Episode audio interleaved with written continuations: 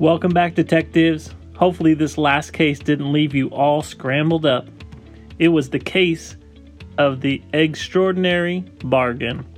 It went like this If eggs cost 12 cents for a dozen, how many eggs can you get for $1?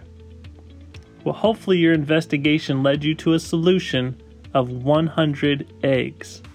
Here's the reason why. If eggs cost 12 cents a dozen, and there are 12 eggs in a dozen, that means each egg cost 1 cent. Therefore, if I have a dollar, or in other words, 100 cents, I can get 100 eggs.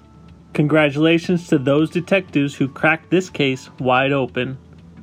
Be sure to check in next week on our Twitter feed at Pike Math for your next mystery. As for now, this case is closed.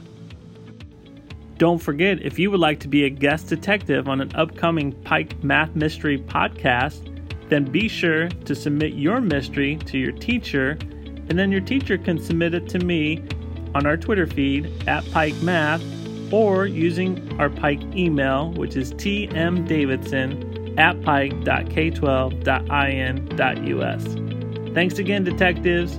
Happy sleuthing. I'm Tim Davidson, District Math Specialist. Our podcast is produced by Lena Darnay, District Technology Integrator, and our music is by Scott Holmes, Free Music Archive.